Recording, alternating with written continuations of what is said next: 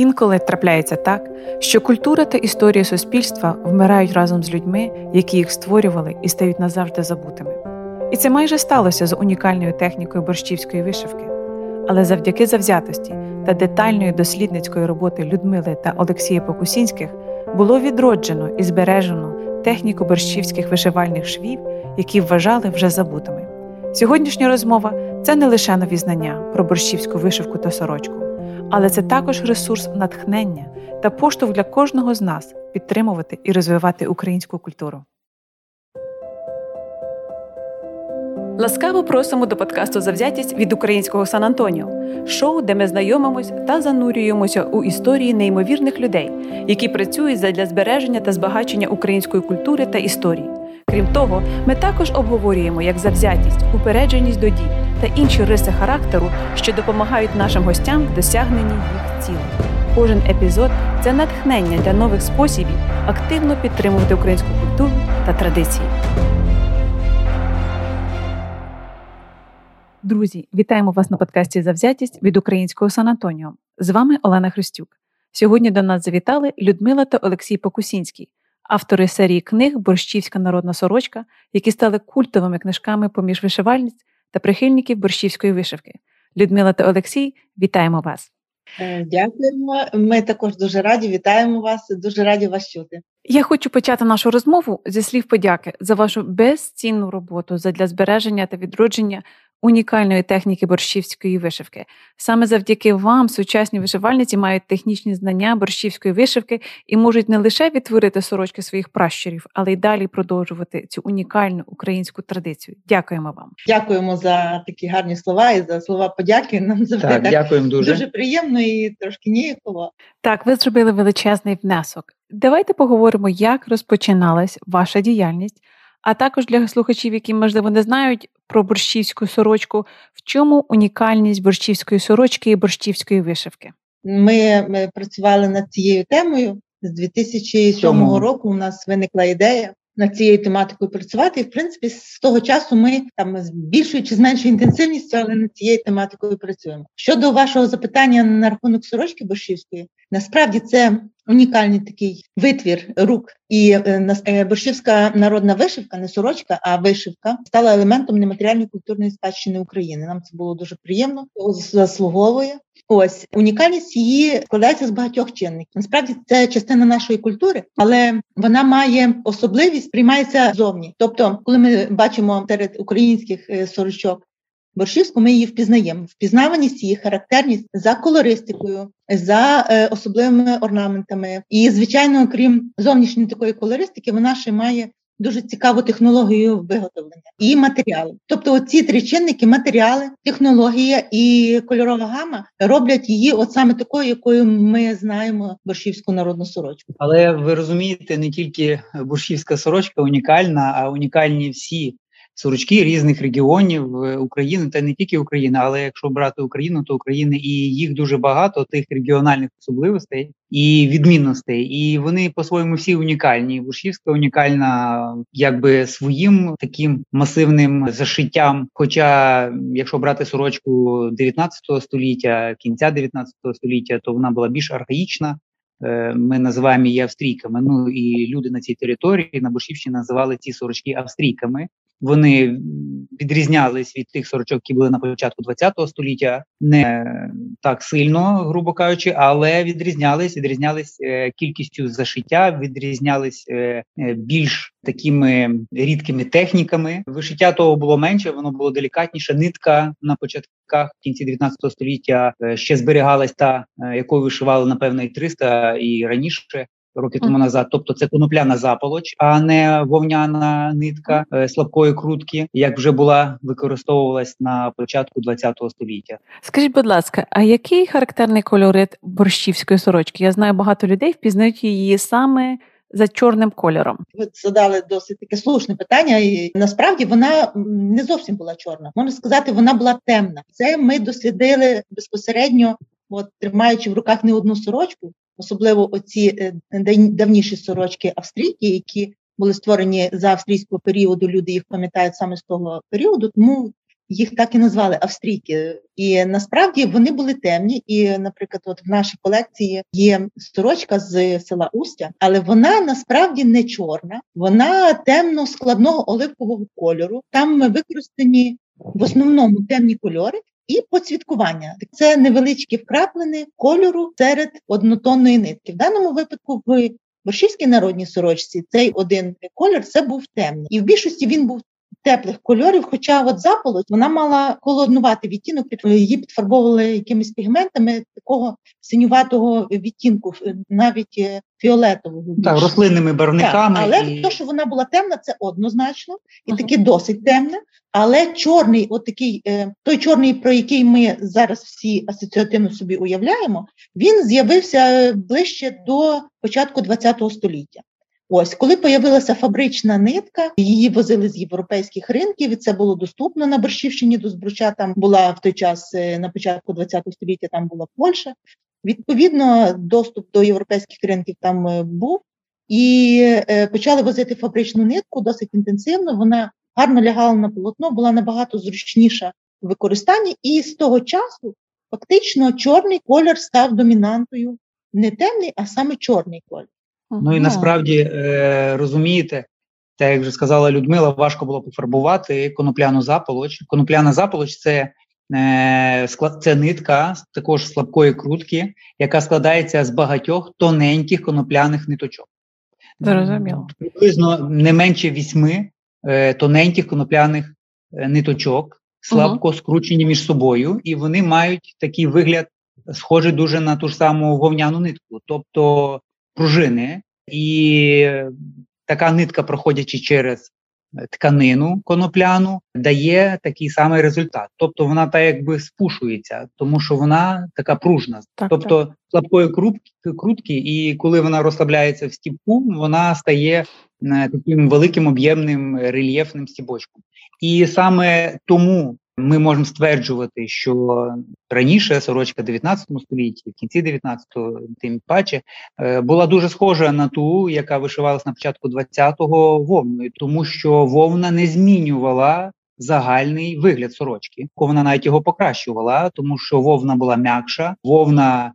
Мало легше так, стійкіше фарбування, бо вона була фабрична, і легше була в роботі, тому що вона була е, ще більш така легкої крутки і пружна, і лег, легше проходила через тканину і робила той самий ефект об'ємного стіпка. І тому нарід е, цієї території почав її використовувати, потім перейшов повністю на неї. Був ще невеличкий перехідний такий період між конопляною заполочю і вовною. Це коли появилася бавовняна заполоч, така сама суть її, як і конопляної заполочі, але вона була е, заводська, Її також підфарбовували, але вона не прижилася, і таких сорочок зустрічається дуже мало. Ну чому не прижилась? Тому що вона виглядала з часом гірше ніж конопля, яку ще в народі називають паклею, і вона потім була витиснута. Більш якісним матеріалом це вовк. Ну Зараз. треба сказати, що е, насправді вона не стільки фарбування мала чисто через свій матеріал. Хоча от конопля і бавовна це волокна рослинного походження, але в коноплі все все рівно вона краще фарбувалася, так як е, і льон. А ось бавовна вона швидко фарбувалася, але швидко і віддавала свій колір. Недурно ця е, тканина ляна і люба луб'яна тканина все рівно краще і більше ціниться, чим бавовняна, тому що є на то певні чинники. А взагалі такі темні насичені кольори в бавовні дуже важко досягнути було в той час. В той час, якщо фарбувати в домашніх, як то кажуть, так, умовах, так, тому що е, бавовною почали вишивати на початку ХХ століття і дуже широко, але бавовною також купною, тобто нитками ДМЦ, вишивали правда тільки чоловічі сорочки, жіночі першу чергу, першу, да, першу чергу жіночі дуже рідко, тому що багато йшло такої нитки, а нитка була дуже дорога. На той час. Ми, до речі, в своїй ще навіть першій книжці даємо зразки цієї якраз ще нитки, в тому вигляді, в якому вона продавалася, ще з тих років. В нас є кілька моточків е, з етикеткою з усім. Тобто, це була нитка фірми DMC, французька нитка. Ми там описуємо цю нитку. Напевне, її завозили туди ті, хто мав крамниць. Ну може родичі десь висилали за кордон, але більше інформації про те, що купували там і цю нитку DMC. І вони зразу всі так говорили, що вишито DMC, вишито DMC. Якщо це чоловічі сорочки, як більшості, ну переважній, там, де використовувалась біла нитка, там, де використовувалось поцяткування, е, то використовували нитку DMC вже в 20-х роках.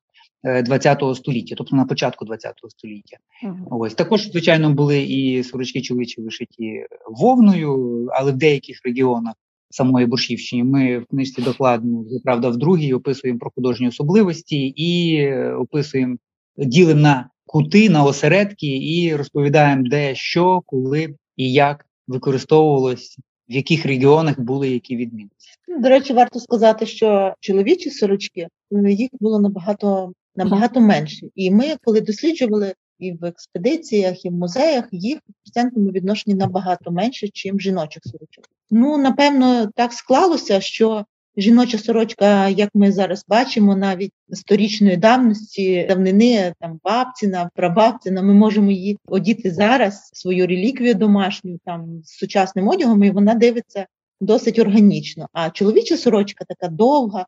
Бо тому, що там це був найпоширеніший крій, довга з, з такими клинами або бока, бочками, які під яка підперезувалася крайкою, то вона дуже швидко, вже після Першої світової війни, вона вже перестала так інтенсивно бути в обіході. А після ну а після другої то взагалі не було їх так, їх вже не вдівали. Ось тому е, виходить так, що чоловіча сорочка вона просто більше лежала в скрині, тому що її не вдівали. Бо коли е, з'явилася ця нитка ДМЦ, то вже більш осучаснений крій чоловічої сорочки ми можемо зустріти, тобто вона вже йде більш коротша, не така широка, розпашиста, вузенький комірець, і плюс е, чоловіча сорочка не має такого багатого пошиття, як жіноча. Це правильно Олексій Ну, в деяких так, регіонах менше. зустрічається і більш ну, таке, знаєте. От от містровому єдине, що там, де рукави з такими вкладені з таких смуг, змережені між собою смуги, і весь рукав зі змереженими смугами, то там дійсно йде багато не того. Так, або з імітацією змереження, але були регіони, де е, буршівська сорочка чоловіча була також досить, скажімо, Ну, для як для чоловічої, то так, зашита була е. І це такий регіон, наприклад, як Збруцько-Дністровський кут, Вовківці, це і ну, і, е, і Гермаківка, так, і, і Кривче. Також, там так, так, так. Там села Стрілківці, Пощатниці, там також було полюбляли там вишивати вовною, і дуже так знаєте, на рукавах і змереження в цьому регіоні було всі Цікаво. сорочки були чоловічі змережувані. Так я хочу поговорити про ваші книги Борщівська народна сорочка. Скільки часу у вас пішло, щоб підготувати матеріали для друку вашої першої книжки? Ну, перше видання ми підготовили до друку в 12-му році, а презентація книжки була на початку 13-го.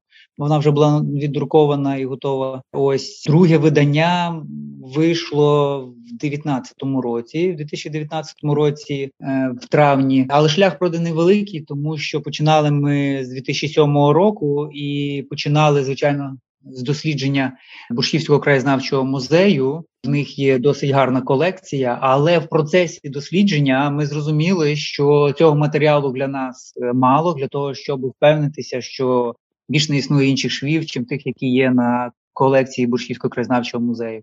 Буршівського. От. І ми ще розпочали з 2008 року і польові дослідження. Практично до 2015 року займалися польовими дослідженнями, а вже в 2015 році ще й опрацювали колекцію Віри Григорівни Матковської. Так ну е, виходить так, що ми з 2007 року почали е, опрацьовувати музей, і вже в 2012 році книжка вийшла вона суто по музейній колекції. Там була зібрана технологія, завдяки якій можна створити борщівську народну сорочку. Там намагалися всі шви, які нам відкрилися в дослідженнях. Ми всі подали там в першій книжці 12-го року видання і дали паспортизацію. Е, частини борщі е, колекції борщівського краєзнавчого музею там війшло 170. Ні, там Ой, йшло 74, 70, так. 74, 74 сорочки так, е, з колекції музею.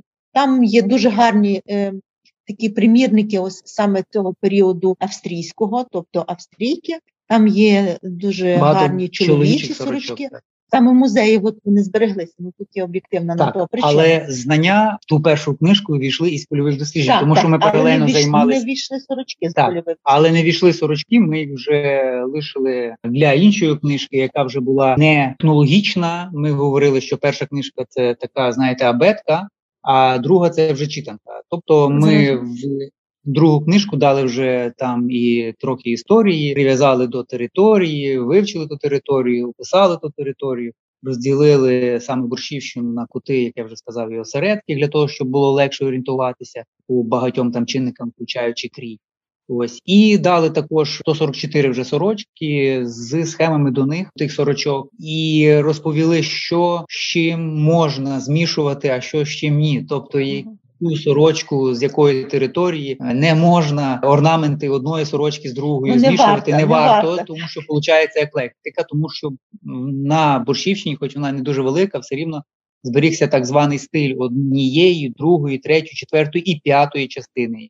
І тому, коли ви берете сорочку з якогось одного осередку, з одного, з другого, з третього села, то немає ніяких проблем для того, щоб змішати один, другий, третій орнамент, вона буде органічна для того осередку. Якщо, наприклад, взяти е, якийсь орнамент сорочки, там другий осередок е, другого кута і змішати її з першим осередком першого кута, то звичайно вийде еклектичний вигляд. Не робили так люди, живучи тоді на цій території, і, і близько один до одного і близько жили один до одного, і ми не рекомендуємо робити зараз, так тому що виходить не зовсім. Ну ми не рекомендуємо характерні. поєднувати те, що не поєднували на цій території люди, коли створювали цю сорочку mm. в кінці 19-го, на початку 20-го століття.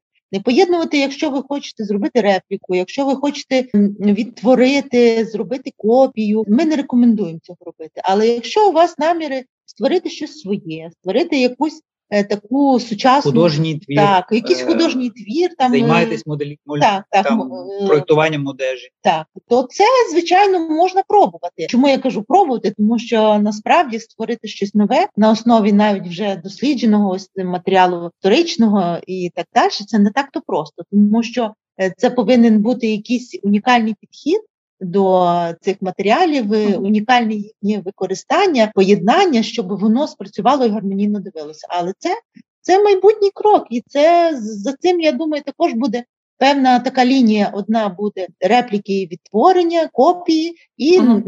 друга паралельно буде розвиватися це використання ось саме народних традицій в сучасному одязі. І це також так. дуже цікаво. Ну, репліки і відтворення це знаєте ідентифікація. А вже творчість це формування сучасного мистецтва на основі народних традицій, тому що репліка і відтворення ідентифікує місцевість, і це дуже важливо. Тобто, якщо ти можеш по сторожці впізнати, з якої вона території, навіть якщо це борщівська, то ти вже ідентифікуєш, що це борщівщина. Ти ідентифікуєш її по якимось там чинникам. Це означає, що вона зроблена на основі народної традиції. Вона, так, так, вона традиційна. Якщо ти ідентифікуєш навіть з якого вона осередку, значить вона ще більш вона традиційна. ще більш традиційна. Ну якщо вже з якого села, так як колись і було, що одна людина другу могла відрізнити по сорочці, залежить від того, з якого села ця сорочка. Тобто вона бачить, що йде людина Е, в сорочці із Піщатинець. І вона знає, що це людина йде там з ярмарку чи звідки. Вона, скоріш всього, піщатинці стрілківці, тому що такі сорочки були тільки так. А та людина ідентифікує її, тому що бачить, що вона з Гермаківки. Ну, тому насправді що вона... це питання так дуже слушне. Так, чому? і це дуже просто, тому, що, якщо ти знаєш. Так, е, люди зараз насправді дуже розпорошилися по цілій землі. Комунікації унікальні, бо і не просто їдуть, подорожують, а їдуть жити в інші куточки світу. І завжди наступає на певний якийсь такий період, коли хочеться з свого куточка, з своєї батьківщини мати щось знакове, але от саме це знаково там до нас дуже часто звертаються люди, і ми з ними спілкуємося на рахунок того, ось моя там бабця з Івана Пустого. А яка там сорочка була саме з Івана Пустого? Які там сорочки були? Бабці не залишилося в скрині ніякої сорочки. От, а я би хотіла собі вишити, чи хотіла би замовити майстрині. Ось це і для того так достеменно і вивчався матеріал, щоб ця е, людина, яка хоче мати з Івана Пустого, от саме з того села або з того осередку, там де в яке входить село, могла для себе замовити чи вишити сорочку, яка характерна для цієї місцевості. Цікаво. Я вам скажу, що е, що вишити не так просто щось нове. От ми затронули цю тему, і звичайно, людина з освітою, тобто модельєр, і так далі, може е, робити такі спроби. Е, вона на то вчилась, має смак, має знання. А так не так просто. Ви знаєте, те, що зробив колективний розум, тобто нарід, е, повторити практично неможливо, а перевершити то точно. Тому ми рекомендуємо всім спочатку володіти тим, що нам наші нащадки дали залишили, так залишили. а вже потім, освоївши це, рухатись далі і створювати щось нове. Я хочу повернутися до теми, як почався проєкт про борщівську народну сорочку. Людмила, ви самі з Борщева, а Олексій не з Борщева. Але саме цікаве, що, хоча ви і виросли з борщівською сорочкою, саме Олексій, наскільки я розумію, зацікавився в борщівській сорочці після того, як ваш батько подарував вам книгу, так? Так, ну насправді це це воно така така природа людини. Напевно, я виросла в борщеві, і фактично борщівською сорочкою вона була так чи інакше біля мене, навколо мене, і це для мене було звично. Звичайно, я в ній вбачала частинку свого, але не вбачала в ній е, е, об'єкт для вивчення. Чому? Напевно, тому що безпосередньо я там жила і це сприймала як даність. А ось е, Олексій, коли ми, е, як то кажуть, черговий раз приїхали до батьків з дітьми. Ось батько вийшла тоді якраз книжка пані Віри Григорівни Матковської, альбом. Е, борщівські сорочки. Так, з її колекції. Так, з її колекції. Він батько, звичайно, і це дуже вірно. Це так, як знаєте, як сорочка свого села хочу, щоб в мене було. Так само батько мені, сестрі, купив, придбав цю книжку, подарував. Ось будеш мати пам'ять про е, борщівщину. І це дуже гарний був подарунок. І ми з цікавістю переглянули її. Ось перший раз відкрили, переглянули унікальні гарні сорочки, їх багато, і це і, і вони такі різні. Е, і це було просто дуже велике щастя мати їх в одному збірнику. Єдине, яке питання кожен раз переглядаючи ще раз і ще раз цей альбом. У нас виникла таке така думка, що дуже гарно ми дивимося, ми отримуємо естетичне задоволення, але ми не маємо практичного знання, як це відтворити. Так, ми не маємо практичної допомоги і або практично з того нічого. Ну, естетичне задоволення це теж багато. Це поштовх, до речі, який нам і і, і допоміг, був так. так допоміг. Але нам захотілося спробувати дослідити її ближче.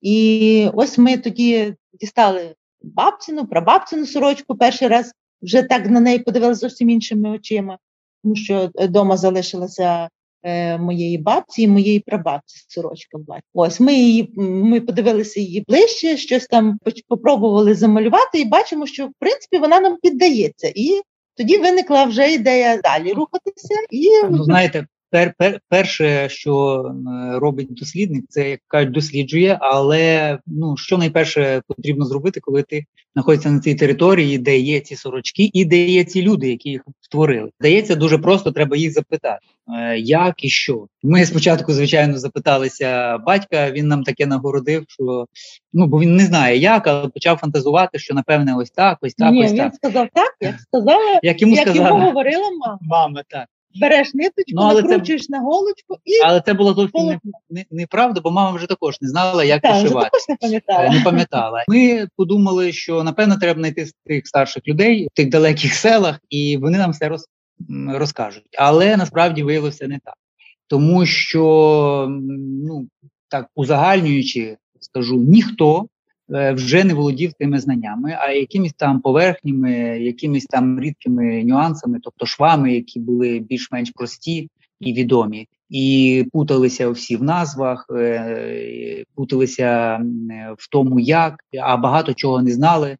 Просто махали рукою, і казали, ну вже вже вже вже не знаю. Ну так то ж ви вишивали цю сорочку. Дивіться, от фото, от ви в цій сорочці.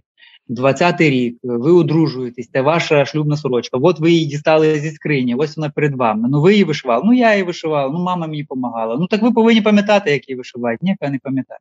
Тому що пройшло вже багато років, і людина не пам'ятає, як вона вишивала. не займалася. Вона не займалася, так традиція, так скажемо, почала помирати. І ми е, з села в село е, практично з однією цією ж самою інформацією приїжджали, тому що більше ніхто надати не міг чим ось те, що там говорили всі старші люди. Ну пам'ятали, а зараз вже не пам'ятає. А скажіть, будь ласка, скільки сел ви відвідали під час ваших польових екскурсій? З скількома людьми ви розмовляли в цих селах?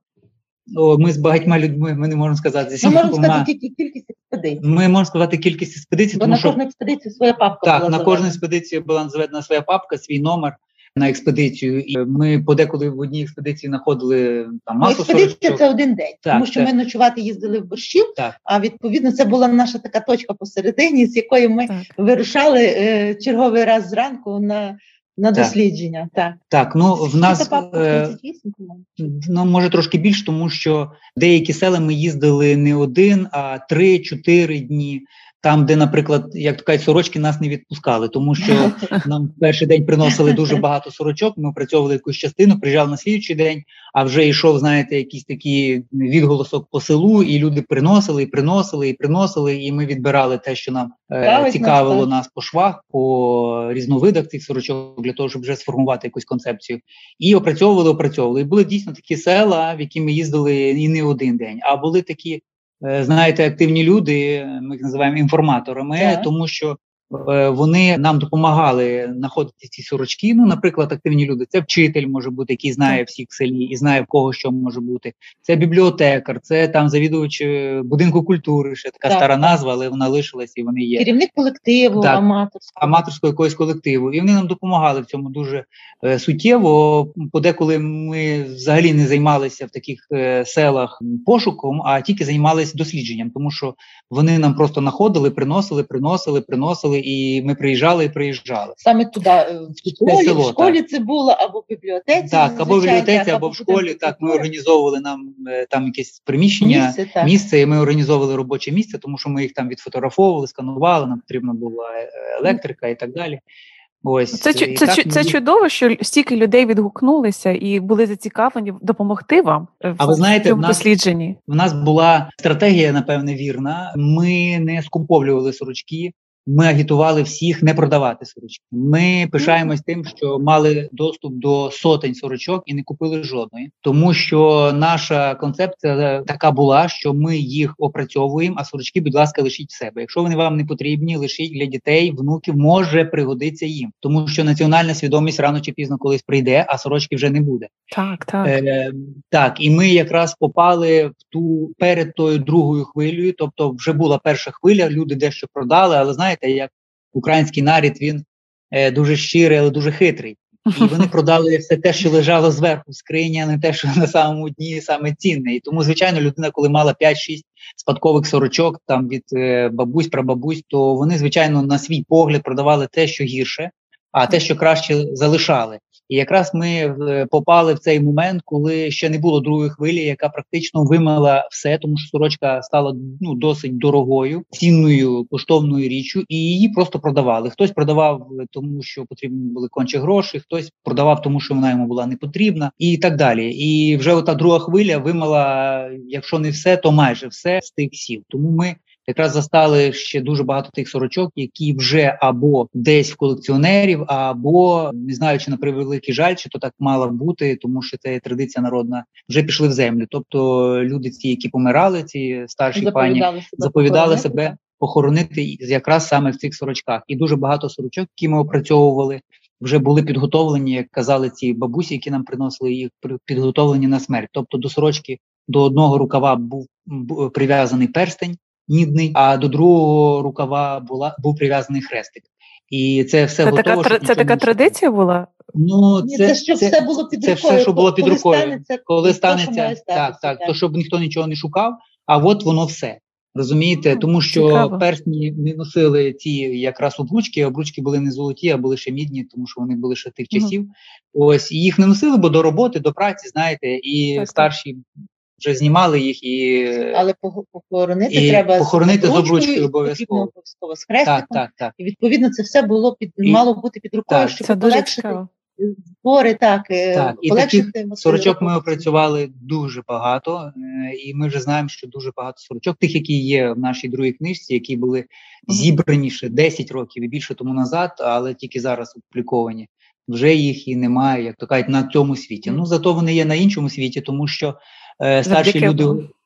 е, Ну не тільки я маю на увазі на іншому світі, тому що Але в книжці і в книжці так залишились, і на іншому світі також, тому що люди мали дуже гарну історію. Вони розповідали нам, е, чому саме вони заповідають е, за- похоронити їх. е, І Так, і це сорочка, до речі, не на смерть, так як багато хто говорить. Це сорочка була шлюбна, тобто всі Ну, себе заповідали зазвичай, похоронити зазвичай, так, ставалося, шлюбні сорочці. ті ті, в які брали шлюб. І теорія така, як нам бабця одна розповідала, каже: мій чоловік рано помер, е, Молодим молодим помер.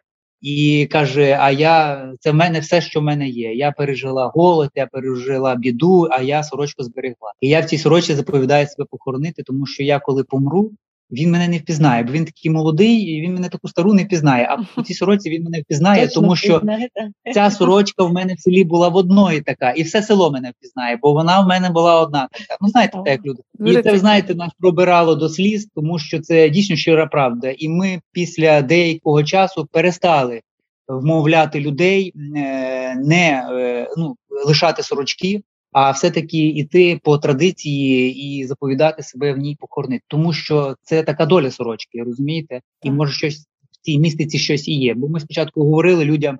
е, Передайте дітям Все рівно це їх так далі. Так, Е, але це є якщо- їх вибір, тому що Так. дехто передає, а де кому і як то кажуть, з нащадків не потрібна ця сорочка.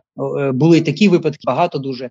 А коли людина заповідає похоронити, вона на це має право. І в нас потім родилась така теорія, правда, може вона з розпачу Це не теорія, це думка. А така така думка е, появилася, що ви знаєте, якщо сорочка піде в землю, і вона не лишиться для наших дітей і внуків, то значить така доля, значить, ми не гідні тієї сорочки, не варті. Ми просто її не заслужили, якщо ми її не вивчаємо, якщо ми її не переймаємо, якщо ми ту традицію не несемо далі.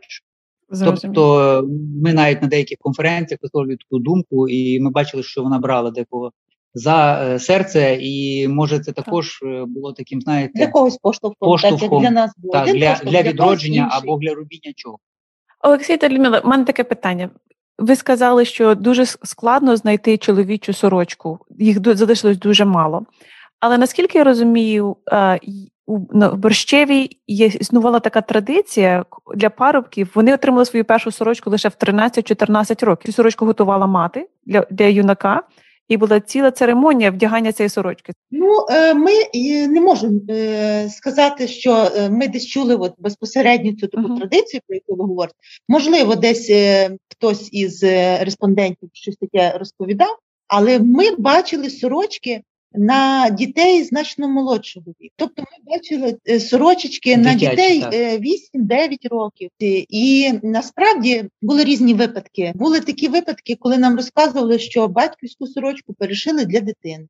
Е, Такі випадки, це, це дійсно таке побутувало. Було так, що мали змогу вишити для дитини окрему сорочку, тому що мали просто фінансову змогу на це. На рахунок е, оцього віку 13-14 років, я так думаю, що це щось зв'язано з дорослішанням. Так, так. такий парубоцький вік. Це вже на той вік, час. коли з, того часу от дівчатка вони вже отримують також якісь там горбат, і вони вже свого роду Дівують. Так, і це напевно був якийсь такий обряд, що дитина переходила з віку дитини, ось саме в вік юнака чи юначки. І напевно це пов'язано з тим. Ну безпосередньо, якби не можемо вам дати точну якусь таку відповідь, тому що не, не, не чули такої історії, так Ага. от покроково. Можливо, десь в фольклорі вона е, Так, збереглася. зустрічається. Але я вам скажу, що це була дуже цінна річ, е, вишита сорочка, бо ви ж розумієте, на кожен день е, люди ходили в сорочках без вишивки. І без вишивки це означає зовсім. Тобто сорочка була зшита е, тим типом крою, який був відповідно до того регіону, е, класично, традиційно, е, конопляною ниткою, конопляне полотно, але повністю без вишивки. Тобто, це була сорочка для праці, це була сорочка на будин кожен день. А вишивану сорочку вдівали не, не, не кожен день, не так часто. І ці міфи, які говорять не важливо, чи про Борщівський, чи про якийсь інший регіон, що Мгм. в хорошої газдині було е, 40 сорочок. е, 60. чи 60, це, це зовсім звичайно неправда. Ви, якщо подивитесь на світлини того часу, або Так. на ці хати того часу, як люди жили під соломою. І я взагалі дивуюся, як вони могли одну ту сорочину вишиту е, мати, Мене теж цікаве таке питання. таку просто неймовірну, таку, таку, нерукотворну. таку нерукотворну, з таких матеріалів, матеріалів дорогих, розумієте? І тканина була тоді вартісна, така тонка, з якої е, вишивали вже вовняними нитками чи там конопляною заполучю. Це ж була відібрана тканина. Це була тканина, яка як кажуть, з будь-чого не шили. З будь-чого так, так не шили. Це була тканина відібрана, і така тканина народжувалася раз в 5-6 років. Не так. кожен рік можна було зібрати такий врожай, щоб зробити таку тканину на 14 ниток на сантиметр для того, щоб е, та 14-15, щоб дівці пошити сорочку. Тобто, це був дуже такий коштовний подарунок. Тканину дарували такого гатунку, тканину такого гатунку купували на базарі, тому що це дуже рідка річ. Е, не так просто зробити таку тканину, тобто тканини такої грубшої, вона лежить в совоях, е, і їх багато дуже тих совоїв, а такою тонкою, яка може піти на сорочку, дуже мало. Правда, чоловічі вишивали на більш такому грубу, грубішому полотні, а жіночі то вишивали на такому. Геть делікатному, що береш в руки само полотно і думаєш, що ну не рукотворне, а воно рукотворне, а вже про вишивку і годі говорити. Ну, напевно, вони досліджували, виготовляли коли е, тканину, то відповідно там е, дуже багато маніпуляцій було із самим волокном, і з ниткою, а потім вже із готовою тканиною. Її вибілювали, вимочували, і відповідно вона стончувалася, ставала все е, тоншою, делікатнішою і білішою. Ось і це було дуже такий важкий, важка праця. Зрозуміло. А скажіть, будь ласка, яка сама е, старовинна сорочка, яку ви е, мали е, тримали в руках і яку ви розглядали? Дивіться, найстаріша сорочка це середина 19 століття, яку ми тримали в руках. Але є старіші речі, це рукави сорочок, які збереглися. А чому саме рукави зберіглися? Тому що люди цінували вишивку на цих рукавах? Ну е, тому що станок швидше зношувався. Рукави ми зустрічали багато сорочок, вишивка де тримала тканину. Так, вишивка тримала сама тканину. Тканини не так зношувалась, тому що вишивки було досить багато, навіть на тих сорочках, які я кажу, були більш архаїчні, тобто uh-huh. з меншою кількістю вишивки, все рівно її було досить багато багато, і вишивка та тримала тканину. Багато сорочок зустрічається тих, де старі рукави пришиті до нового станку. Ну нам, як кажуть, можемо розрізняти сорочку по стилістиці, до якого періоду регіону вона відноситься і так далі. Ми зразу бачимо, що станок відрізняється на 20 років по стилістиці чи на 30 від рукавів. Що рукаві на років 30-40 можуть бути старші, наприклад, від станка.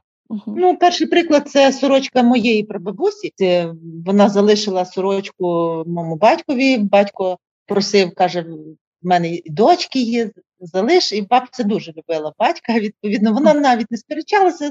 Казала, звичайно, Васильку, ти тільки купи мені товару на костюмчик і все. І тобто для неї товар це, було... це була тканина. Так, товар це була товар, тканина. Так. І і це для неї було не питання. Ось так е, рукави в неї сорочка хлоп'янка. Відповідно, станок е, вишитий вже квітками. Е, традиційними для більше для 20-30-х років ХХ століття. А ось рукави по стилю, по навіть по тканині дуже відрізнялися. Вони належать до е, стилю сорочок Австрії. І це от, от типовий такий приклад, що рукави збереглися краще, і їх так таким чином поновили сорочку. Просто пришили до більш новішого вже так і багато кажу рукавів. Ми знайшли тих е, старших е, десь 19 століття середини початку, але ми не можемо точніше ідентифікувати. Але видно, що вони по тим всім всім так. Я вже говорив раніше традиціям: е, конопляна заполоч, рослинні барвники, темна нитка з відтінком коричневого чи бускового кольору, чи синього, бо пофарбувати було дуже важко. Е, такі рукави так збереглися, і в таких самих глухих селах, наприклад, як сьогоднішнє село Дністрове, чому сьогоднішнє, тому що раніше в нього була інша назва е, Дністровський кут. Називалося Вовків. Вовківці, так а так, зараз Вовків. називається Дністро. Я кажу, була інша назва. Так. Ось е, то там нам зустрічалися дуже старі рукави, такими знаєте, геометричними орнаментами з згадкою про якісь там ще раніше століття. Ось так я вже казав, вишиті конопляною фарбованою заполочю. Цікаво, Олексій та Людмила. Коли ви їздили по селам, ви вже сказали, що багато людей не знали і не, і не мали знань про саме техніку борщівської вишивки. Як вам вдалося розібратись і розшифрувати цю унікальну техніку вишивки? Ну насправді ми якраз е, почали досліджувати саме технологію, тому що чомусь так е, таке в нас е, відчуття було, що технологія нам багато чого відкриє, стане зрозуміліше, багато чого зв'язано з цією сорочкою. Ось перше, що нам відкрилося, це орнамент, тому що Наприклад, навіть такий самий поширений і простий, проста техніка, як колодки, вона має два підвиди: там колодки один, колодки два. Але колодки це свого роду подібний напівкрестик, такий стібочок, і такими стібками є першому осередку з Бруцько-Дністровського кута, ой, Середньостровського кута. Так, от села Трілківці Піщатинці, в них сорочки зашиті ну, зазвичай одними колодками. Так ось е, ці колодки високі, дуже м, стібочки, і вони збивалися як кожушок.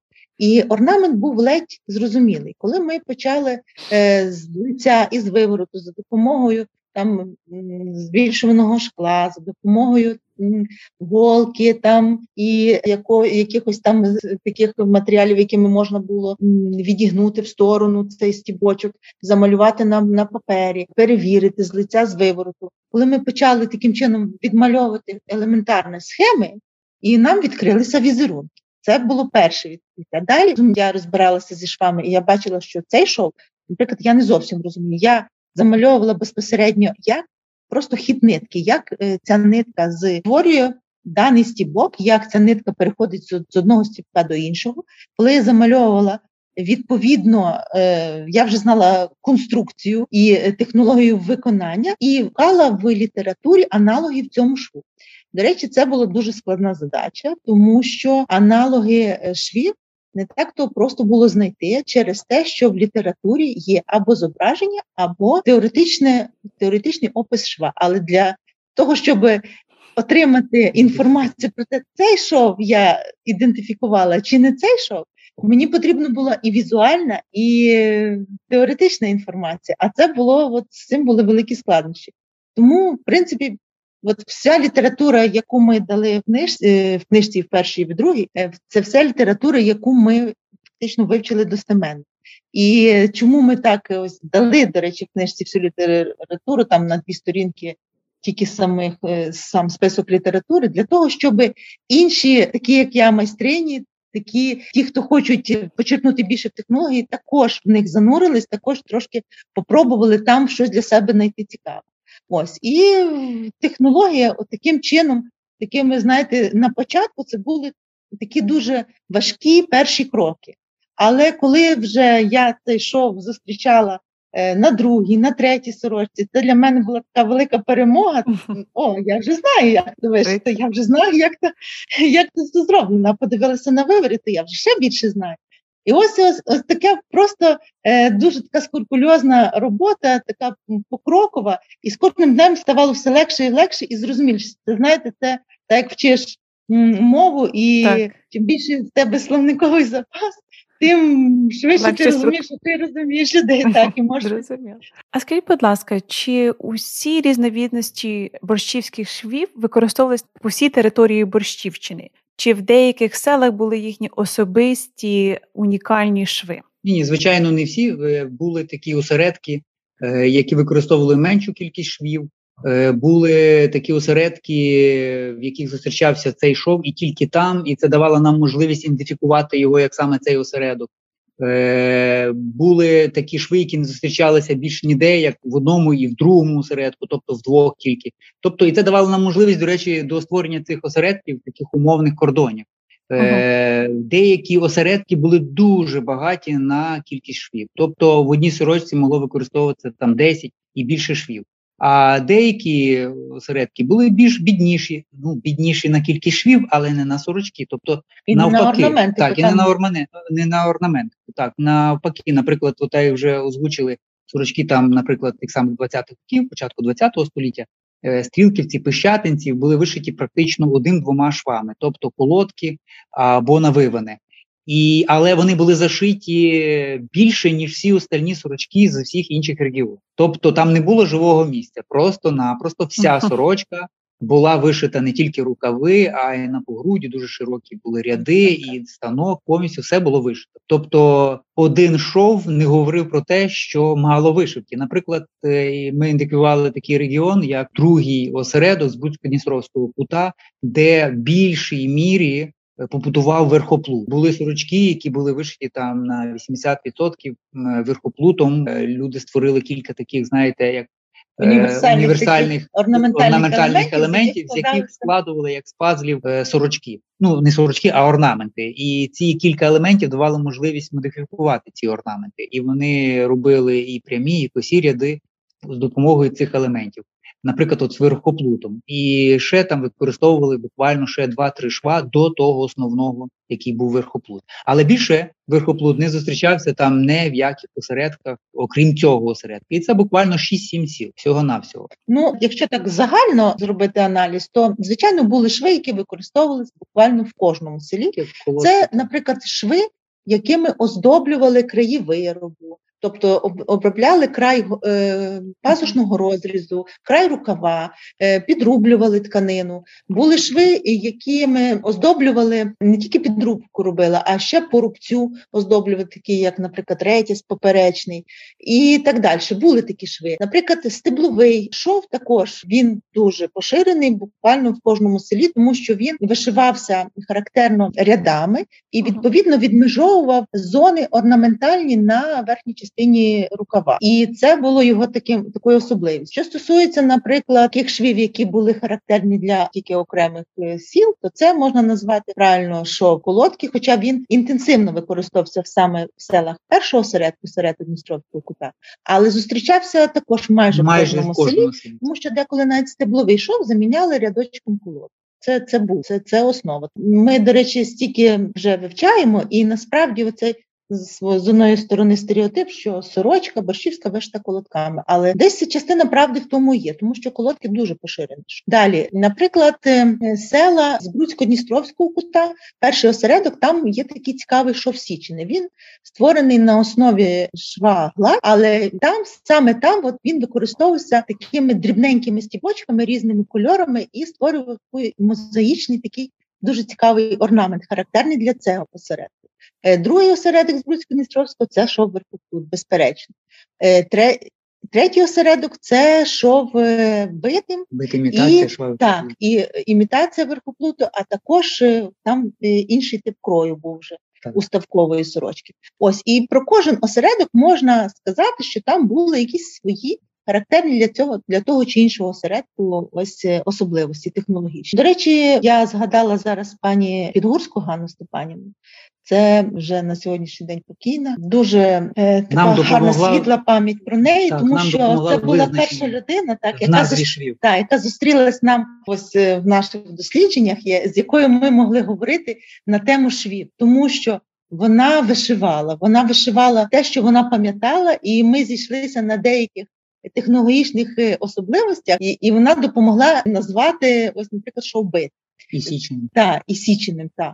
Е, тобто ми зійшлися на такому, що вона з голкою вишивала то, що вона знає, а каже, а тепер ти вишивай. Я вишиваю теж те, що знаю. Вона каже, о, то це ж битим. І все. І і це була нам велика допомога, тому що шов е, важко було ідентифікувати. Він з одної сторони ніби подібний ну, на штабі. Він, він, він був нами ідентифікований, Ми вже знали, як ним вишивати, але ми не знали, як його назвати. як його назвати. Так, і нам вона допомогла. Вона сказала, це що вбити. Це місцева назва. Так, Можливо, він назва. для когось схожий. Він дійсно схожий. Зі швом штапівка, ну, навіть... але місцева назва битим і Бити. биті рукави ми зустрічали в літературі. Так, так, слово, биті, що, так, так, що, так. Е, наприклад, ем, в спогадах мігрантів там було так, що в тому то селі е, рука, рукави зверху, плечику було бити. І і це так, і це дуже цікавий такий е, лінгвістичний от, е, Ще гарна назва. Мені сподобалась чушка. Е, маскацел. Маскацел. Також так, такі також в цьому селі Худоківці так називали ланцюжок. Маскацел. Людмила, скажіть, будь ласка, а до того як ви почали займатися дослідженням борщівської сорочки, чи ви вміли вишивати, чи може було якесь знання від вашої бабусі чи прабабусі? Ні, я вишивала. Я вишивала. Я взагалі мені дуже подобалося займатися такою ручною працею, тобто все, що зв'язано з рукоділлям, мені подобалось в'язати і ага. е, спицями, і е, там гачком, і ну, я займалася ткацтвом і вишивала, але я вишивала так, як більшість мого оточення хрестиком. Так, це був е, хрестик, і інших швів просто вони були е, не просто забуті, вони були не популярні. Про них ніхто не говорив, що Ніхто ніколи мені е, не говорив з мого оточення, що крестик це не зовсім правильно вишивати ним. Хоча ось ми там з коліжанками і щось там робили, якоюсь голкою набивною, там якісь петельками, такі подушечки, коли в школі навчалися. Чим ми тільки не займалися і шили, і ну тобто, все, що було зв'язано з такою ручною працею, таким рукоділлям, ми цим займалися. Але ось е, підхід до технології вишивки саме такий більш усвідомлений, він відбувся тоді, коли ми почали займатися борщівською народною. У вашій книгі ви також даєте інформацію про історію борщівщини. Скажіть, будь ласка, як ви досліджували саме цю інформацію? Ну, дивіться, справа в тім, що кожен етнограф трошки вивчає історію, бо треба орієнтуватися і в часі, і розуміти цей час. Тому я так і казав, що не можу собі уявити, як в тих умовах, в яких жили тоді на цей час борщів'яки, вони змогли витвор... відтворити, не знаю, створити цю сорочку. І не тільки вони, а й в інших глухих кутах ця сорочка ще на ті часи була. Я маю на увазі народна, тобто не борщівська. Саме завдяки тому колективному, як то кажуть, Е, якомусь розуму, тобто колективній цій праці е, на протязі там великого періоду часу. А на рахунок історії, звичайно, ми підійшли до Борщівщини так здалека для того, щоб спочатку ідентифікувати. На якій вона історичній землі знаходиться, тобто віднести її до території верхнього Поділля, і для того, щоб ідентифікувати, то потрібно було заглибитися в саму історію Поділля від самих початків, від самого початку такого топоніму слова Поділля, і е, далі дійти до території Борщівщини. А потім вже зайнялись історією самої борщівської землі, е, та історія, яка відома, та історія, яка частково досліджена від трипільців і до сьогодення. І дуже багато матеріалу ми взяли з борщівських вісників, які колись видавались. Музей краєзнавчий Борщівський видавав такий науковий журнал. Вісник Борщівщини. Віш, ві, да, так, Вісник Борщівщини. І саме там дуже багато статей за багато років було саме і про історію Борщівщини. Дуже багато матеріалу Е, було і в іншій літературі, яку ми опрацьовували і з'єднували по кусочку, складаючи почасову цю карту. В нашій книжці є карти, які ми самі також створили, не тільки ті uh-huh. старі карти, на які ми орієнтувалися. Ми також даємо їх як зразки, а і ті, які ми створили на основі старих, для того, щоб було легше зрозуміти, наприклад, сутність території Поділля, якої на сьогоднішній день вже не існує, тобто ніяких кордонів етнографічного, тільки регіон є Поділля, і то з дуже розмитими е, кордонами. Ось ну і самої Борщівщини для того, щоб розділити її на кути і осередки, і розповісти, в якому осередку побудували які техніки, види швів і крою. Для сучасних вишивальниць, які хочуть відтворити старовинну борщівську сорочку, де можна взяти тканину і нитки, які будуть виглядати автентично? Ну, Насправді проблеми з нитками. Uh-huh. Взагалі нитку можна знайти без проблем. Підібрати що, точно таку саму, як підібрати була колись. її фактуру, щоб вона не відрізнялася від тої нитки, якою вишивали борщівську сорочку автентичну 100 років назад. Тому що що та нитка була фабрична, от вже ця ближче до ну, початок ХХ століття. То е, тепер нитка фабрична, вона дуже гарне має стільки фарбування, тому вона зручна, так, зручна в використанні, вона не буде себе е, капризувати, її можна буде прати, звичайно, там акуратненько. А ось тканиною тканину можна. Я ще знайти... про переб'ю ага. тебе. Основне це не брати ніяких напівнатуральних замінників, а не чіпати тільки, акрил. Так, не тільки чіпати вовну. акрилки, вовну. Вовну брати потрібно таку, як для в'язання. Тобто нитка як для в'язання, пухнаста, не тонка, а така, як для в'язання. Ну, Пухнаста нитка, е, вона повинна мати 300, 300 метрів на 100 грам так. або 150 метрів на 50 грам. Це це товщина. Це якраз товщина визначає. нитки, яка ідеально підходить і під колодки, і під верхоплут, і під всі інші техніки битим. Якщо, наприклад, прийдеться вишивати січеним, то можна її розділити. До речі, така нитка слабкої крутки, як для в'язання, вона і складається, як і Ця нитка бавна, яку називали, або є два, ну по-різному називали нитку в різних селах е, Борщівського навіть е, регіону, е, цю стару нитку. Тобто можна підібрати, вона складається з трьох або з чотирьох ниток слабкої крутки. Точно, так, так, скручених між собою. Точно така, якою можна в'язати. І ми рекомендуємо всім таку нитку, і самі такою користувалися. А ДМЦ це нитка цятка не підходить? А Вовняна нитка DMC вовняна також нитка DMC також підходить. але ми орієнтуючись на наші, на наші території з наших потреб, її можна замінити вовняну нитку DMC на інших виробників. Вона буде коштувати трошки дешевше, і можна її купляти не пасмами, а так як я вже сказав, 50-100 грам. Е, можна підібрати спокійну таку нитку. Ми навіть тут знайшли нитку, яка відповідає один до одного цій старій нитці, тому що стара нитка бавна в нас також є. Ми е, її, до речі, дуже мало зберіглося, і бавни, і старої нитки ДМЦ шестих часів, тому що матеріали всі використовувались, не хватало, докуповлювали, а тканини було як кажуть, скільки завгодно. А ось матеріали для вишивки це була дуже цінна річ, і їх мало залишилося. Але в нас є. Нам, як би кажучи, по дослідженні люди передали і пасма бавовни чорної, і для підсвяткування кольорової, не і бавовни, вовни, вовни, вибачаюсь, і так само бавовняної нитки DMC, тобто з номерами, так як вона була ще в ті часи. Ну що стосується до речі, е, DMC, я так е, просто згадала. Е, я читала інформацію, що це між собою спілкувалися майстрині вишивальниці, що нитка DMC трошки товстіша, ніж оця, якою зазвичай от ми вишиваємо сорочку. Справа в тому, що нитка вовняна 300 метрів на 100 грам, це саме та товщина, яка дуже добре поєднується з тканиною, яка має 13-14 ниток на сантиметр. Сучасну тканину її зараз вимірюють її плотність за допомогою count, е, але можна і простіше, просто з лінієчкою взяти і поміряти. Ось ми ага, вимірюємо на сантиметр, на сантиметр, на сантиметр кількість, ниток. кількість ниток, і виходить 14 15 – це досить тонка тканина. Від 13 до 15 так, ниток так. на сантиметр. На сантиметр, бо, зрозуміло. Так, так, бо 12-ку використовували тільки для чоловічих сорочок. А так, як правило, це чоловічі е, десь вишивались на такій грубшій тканині. На нашій території до сьогоднішнього дня можна купити домоткану тканину тих часів сторічної давності. Не дуже дорого, і можна через в інтернеті купити і підібрати е, її по тих самих нитках на сантиметр для того, щоб вирішити, що ти будеш там, чи чоловічу робити сорочку, чи ту ж саму жіночу. Ми так само робимо. От Людмила вишиває якраз на цій давній тканині. Вона виглядає на вигляд е, така цупка, знаєте, е, так, має м- маленькі дірки. Е, але це не страшно, тому що голка робить більшу дірку, нитка проходить, але зато вигляд зовсім інший. Тобто сорочка вишита, знаєте, на старій тканині, на домотканому конопляному полотні. Це та сорочка, яка має вигляд, та сорочка, на яку не шкода потратити півроку або рік часу на вишиття.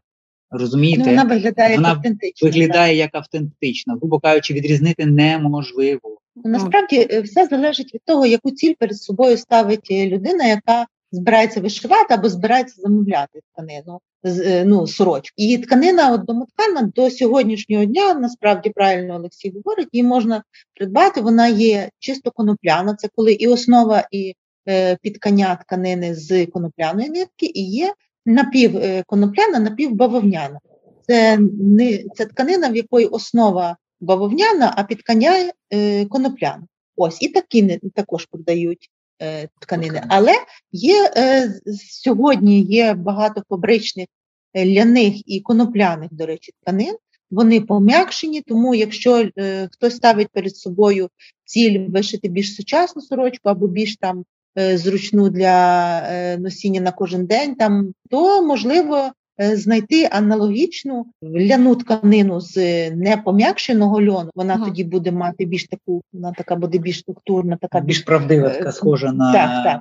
А пом'якшений льон, він, звичайно, більш падучий, він гар, ну, легше, напевно, і на тілі приємніше сприймається, але відповідно до нього треба вже підбирати техніку вишивки. Можливо, це вже буде не вовна, можливо, це вже буде бавовняна, ДМЦ, чому б ні. Ось, і е, відповідно це все в наш час такий вибір матеріалів, що насправді на будь-який смак можна собі підібрати. Але Ось але, все залежить знаєте, від того, яку ціль ставити. Це ми погляду на те, що в руках е, перетримали сотні сорочок і просто матеріали мають дуже велике значення. Так, і так. просто знаємо, як це має виглядати.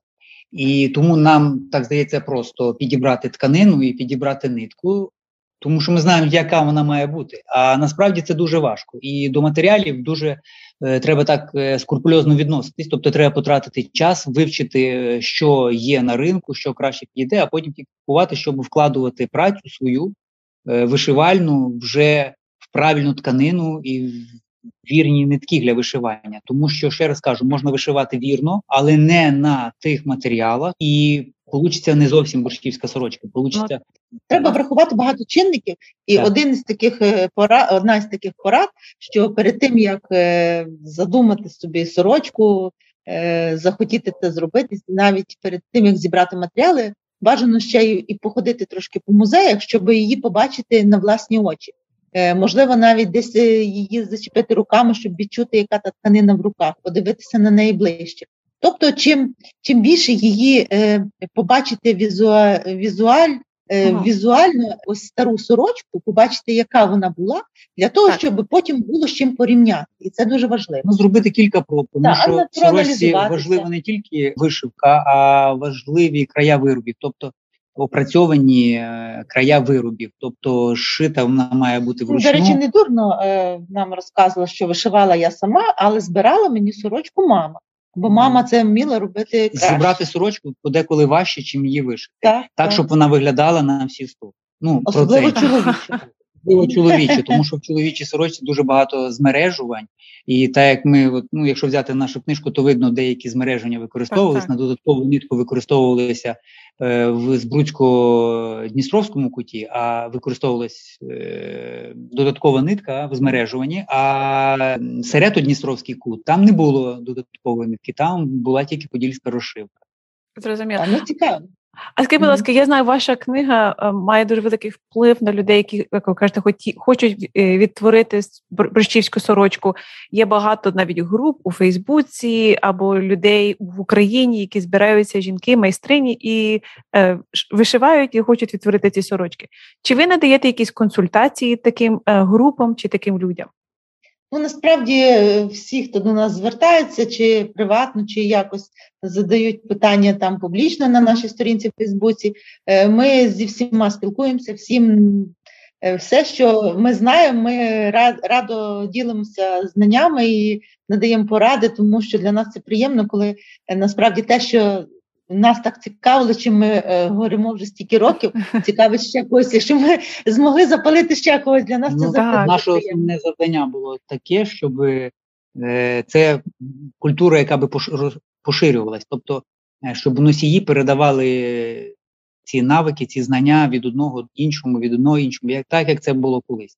І чим більше людей е, будуть, як кажуть, в цій темі, тим Ага. е, швидше, швидше ця сорочка відродиться. А ми в нас була така першопочаткова ідея, що зберегти сорочку бурщівську можна шляхом відродження, а не шляхом збирання їх е, до музею чи Тобто до приватних колекцій. Не консервування. далі. Так, тому що від консервації вона не збережеться. Вона так законсервована з часом і згине, тому що це Ага. натуральні, як то кажуть, матеріали, це луб'яне поло- Так, полотно, тобто воно не може зберігатися вічно. Це трава, грубо Так. кажучи. Тобто прийде час і вона просто зникне. Тобто, для того, щоб зберігати її, то її треба е, в нашій традиції і сьогодні використовувати. Якраз щоб традицію зберегти, то треба її рухати далі. Ваша книга це підручник, як вишивати борщівську сорочку. Скажіть, будь ласка, чи використовують вашу книгу в учбових закладах України, щоб передавати ці знання новим поколінням українців? Ось ви дуже гарне питання задали, і нам би дуже хотілося, щоб саме з для навчальних е, цілей використовували е, матеріали з нашої книжки. Ми радо би пішли на зустріч, тому що насправді е, це дуже важливо. Колись Олексій гарно таку думку сказав: каже: якщо 15-річна дівчинка почне вишив, буде вишивати, 15-річні дівчатка почнуть вишивати сорочки борщівські, от рахуйте, що ми цю традицію зберегли. Тому що якщо це робить, каже, моя дружина, роблять люди середнього віку, старші люди, вони е, це відчувають, вони це розуміють. Воно ще передалося їм вербально від батьків, від е, бабці з дідом. А ось молоді зовсім інший час. Зараз він так стрімко розвивається. І відповідно, якщо ми зможемо зацікавити саме цей молодий прошарок е, людей, то рахуйте, що ми Досягнули її так, так, ми її зберегли. Ось ця ось ідея використовувати е, місцеву вишивку е, для навчання саме на цій місцевості. Це дуже гарна, слушна ми ідея. давно ось ми таку були ідею недавно. пропагуємо. Да, ми недавно поверталися е, пару е, місяців назад ми поверталися зі Львова і заїхали в місто Городок Львівської області. Там також дуже гарна така городоцька сорочка, і е, пані з музею нам розказувала з таким захопленням, що в нас з'явилася майстриня, і вона буде навчати наших дітей в школі мистецтв.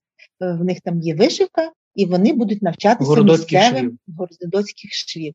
І це дуже прогресивна думка. Здавалось би, вона така проста. І ваше питання прозвучало дуже просто і зрозуміло, і слушно на даний час. Але чомусь ще не скрізь до цього дійшли. І насправді мені здається, це справа часу, і так воно і буде. Ще ще трошки.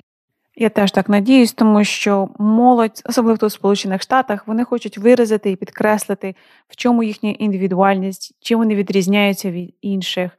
І коли ти вмієш вишивати, ти вмієш зібрати сорочку, в тебе є можливість зробити саме це. Так, і насправді це саме те, чим Борщівщина може по праву гордитися. І і не тільки е, пишатися може е, там знахідками трипільської культури, і печерою вертепа, і багато ще чим, і народним рухом, який там просвітницьким, і так далі, а ще і унікальною борщівською сорочкою, і цією вишивкою, яка, от, до речі, нематеріальна і культурна спадщина України. Е, дасть Бог, вона буде розвиватися, і це далі буде нематеріальною культурною спадщиною ЮНЕСКО. Це теж дуже буде добре і приємно. Але воно має мало би в першу чергу зберегтися і розвиватися на території Борщівщини. Е, І це було би дуже вірно, тому що вона там, ця земля, народила цю традицію. І ця на цій землі ця традиція повинна розвиватися як найкраще. Тому що ці дітки, які зараз навчаються в школі е, на уроках праці, але борщі, борщівської технології борщівської вишивки, е, чому би не займалися там в школах, тому що ці діти розлетяться по світу, і воно на такому якомусь ментальному рівні в них в пам'яті відкладеться однозначно, тому що все, що заслоюється ці роки шкільні, воно дуже якось глибоко десь в нас осідає в пам'яті. Так, так, так. Це такі самі так, щасливі і... дитячі роки, які завжди залишаються з нами на все життя. Так, і напевно, на, е, тому що це такий е, діти, це такий пластилін, з якого можна зліпити все, що завгодно. Це не за шкарбанілі там е, старші люди, з яких дуже важко переконати в чомусь. Важко щось їх навчити. Ну і це а покоління, це... яке повинно розвивати і вони цю культуру далі. Тобто те, що нам залишили, це те, що залишили, це є основа, з якою ми можемо йти далі. А подальше це треба розвиток, так, якийсь розвиток. Тому молоде покоління це ті, хто можуть розвивати далі цю сорочку. Вона буде десь мінятися, видозмінюватися, вплітатися в сучасність, і це нормально. Е, якщо будуть, наприклад, якщо буде, наприклад, сучасна одежа, там я не знаю, там чоловіча, там на якихось піджаках буде щось вишито, на якихось там не тільки комірцях, а і на верхній одежі, на пальто, ще на чомусь. Це тільки плюси. Тобто, це те, що можна носити, і це те, що актуальне, сучасне і проявляє ось цю ідентифікацію, тобто приналежність до. Тому це важливо на, саме на тій місцевості зберегти і Е, нехай це буде осередок, з якого виходить ця традиція. Е, насправді зараз так сталося. Ось ми також задумалися над цим феноменом. Ну насправді це така е, така от історичний такий розвиток. Це мистецтво борщівської народної вишивки народилося на Борщівщині і зазвичай в селах. В містах воно не було настільки поширеним, тому що в міста воно завозилося разом з тими людьми, які з села перебиралися в місто. Але насправді це була сорочка народжена в селі. Але зараз, де ви подивіться, пройшло 100 з копійками років і відроджується сорочка міста. В селах вона е, вимилася, е, мало хто її розуміє, мало хто хоче далі е, продовжувати це. Ну, вона як ну, артефакт село існує. Зникає, так. по суті, в такому розумінні так. село в масштабному, в кількісному е, варіанті. І тому їм не до сорочки. Тобто так. проблема саме в тому, так. що їм не до неї. Якби їм було до неї, вони б її не продавали, вони б її тримали так, як ми ну, просили так, так тримати життя. на цій землі, яка її народила. Але життя складається по-іншому, і це нічого страшного в тому немає. Якщо, наприклад, борщівську сорочку буде відроджувати Тернопіль, Львів, в тому немає нічого поганого. І ми так вже давно зрозуміли це і говоримо, що народило ту традицію село, а збереже або відтворить цю традицію, і передасть далі нащадкам міста. Так, які у вас плани на майбутнє? Е, так, Плани так... на майбутнє є, звичайно.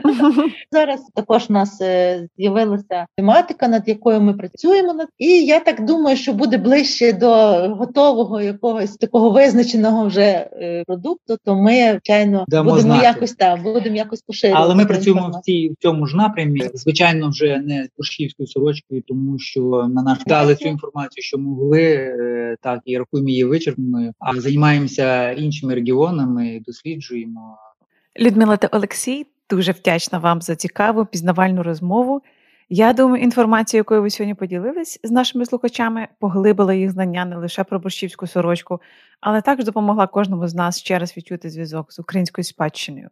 Хочу ще раз висловити подяку за вашу дослідницьку роботу і за ваш внесок за збереження та продовження традицій борщівської вишивки. Знання, які ви відродили, будуть жити ще на багато поколінь вперед. Дякую. Дякуємо, дякуємо. Нам дуже приємно, що е, наша робота живе. Це саме краще, що може може бути для того, хто щось створює. Ось, Дякуємо вам за приємну розмову. Дуже було е, цікаво, легко і так от позитивно. Знаєте, такий заряд позитивних емоцій. Дякуємо вам. Дякуємо. Так. Дякуємо, що прослухали подкаст Завзятість від українського Сан Антоніо. Якщо вам сподобався цей епізод, будь ласка, поділіться у своїх соціальних мережах і не забудьте підписатися на цей подкаст. До наступного разу. До побачення.